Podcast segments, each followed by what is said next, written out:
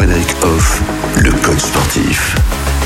La musique, ça sert à beaucoup de choses, vous nous le dites depuis hier. Frédéric, en tout cas, ça peut apporter le mieux-être et ça peut aider à se motiver. Tout à fait. Et sur DKL, vous avez la chance d'écouter Mister Music tous les jours Ah de oui. bonheur et le, et le soir également, qui vous accompagne et qui amène la belle motivation dans vos journées. Donc la musique, ça peut évidemment aider à motiver pour atteindre des objectifs personnels ou professionnels. Je vais vous donner deux exemples de chansons qui aident vraiment. On a tout d'abord Hey of the Tiger de Survivor. Oh, Rocky Rocky, Mais cette oui. chanson est un classique de la musique de motivation. Elle a été utilisée dans le film Rocky 3 précisément Mhm. et est souvent associée à l'entraînement physique et au dépassement de soi.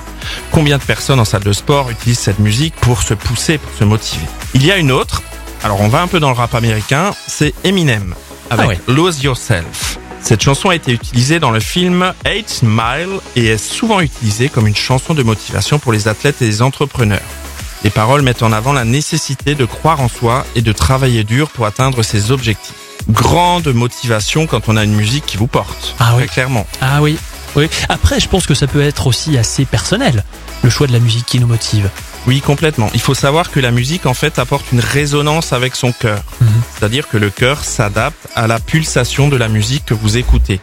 Je vous donne un exemple par rapport au sport. Si jamais vous faites une course à pied, voilà, vous faites un petit footing sans musique et vous faites le même parcours avec la musique, eh ben, votre cœur battra plus calmement si vous avez de la musique. Ah en oui. gros, on se fatigue moins en écoutant de la musique. Par contre, il faut faire attention à la circulation si vous mettez des écouteurs. Ah oui, ça oui.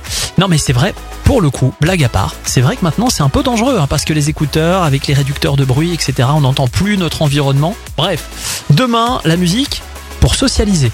Oui, oui, vivons bien ensemble. Ça peut servir à socialiser la musique. Complètement. Et ben voilà autre chose. Rendez-vous demain à la même heure pour en parler. Retrouvez l'ensemble des conseils de DKL sur notre site internet et l'ensemble des plateformes de podcast.